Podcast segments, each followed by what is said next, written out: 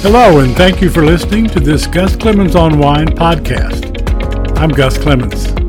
I write a nationally syndicated wine column for Gannett USA Today newspapers. I publish my columns, daily wine tasting notes, and wine stories on this Substack newsletter on Facebook, on my website, and on Twitter. Links to all can be found at the end of my Substack posts. Wine texture. Wine descriptions often refer to texture. What the heck does that mean? There is a texture difference between silk and sandpaper. There is a texture difference between crisp apple and creamy mashed potatoes. Wine is a liquid. Liquid is liquid texture, right?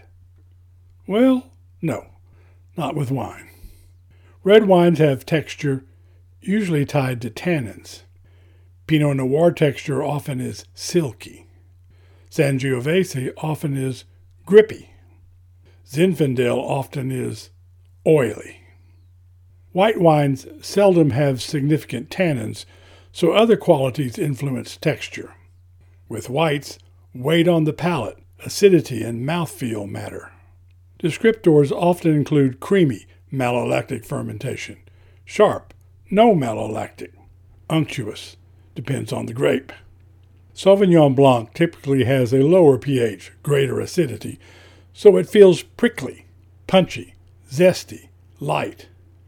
Chardonnay typically has a higher pH, lesser acidity, especially after malolactic fermentation in time and oak, so it has a rounder, thicker, more subtle texture.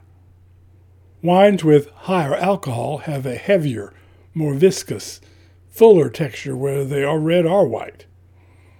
Often wines, especially whites with floral notes and low alcohol, have less texture, or their texture is airy, nuanced. Red wines with assertive tannins, odors, and alcohol have more brutal, earthy, pay attention to me texture. Wine making influences texture. Aging on the lees, dead yeast cells created during fermentation, imparts creamy texture. Stirring the lees batonnage, creates a richer texture. Malolactic fermentation, withheld, partial, or complete, creates texture. The more malo, the creamier the texture. Less malo, less creaminess. Barrel choice influences texture. The type of oak, the age of the barrels matter. New oak imparts more oak flavors. Previously used barrels impart less oak. Newer oak imparts an oily texture that glides across the palate, especially when combined with malolactic fermentation. Meanwhile, no oak or no or limited malo results in sharp texture. In the case of no oak New Zealand Sauvignon Blanc, texture can be described as a razor blade on the tongue. Trust me, that's considered a good thing, especially paired with food. Such is the texture of wine. Tasting notes. Links to my longer review can be found in the text. Clean Slate Riesling, Moselle, Germany, 2020. Classic Moselle Riesling at astonishing price. Off dry with citrus notes. Very good balancing acidity. Fruit forward, smooth, crisp, fun, tasty, easy drinker. 11 to $13.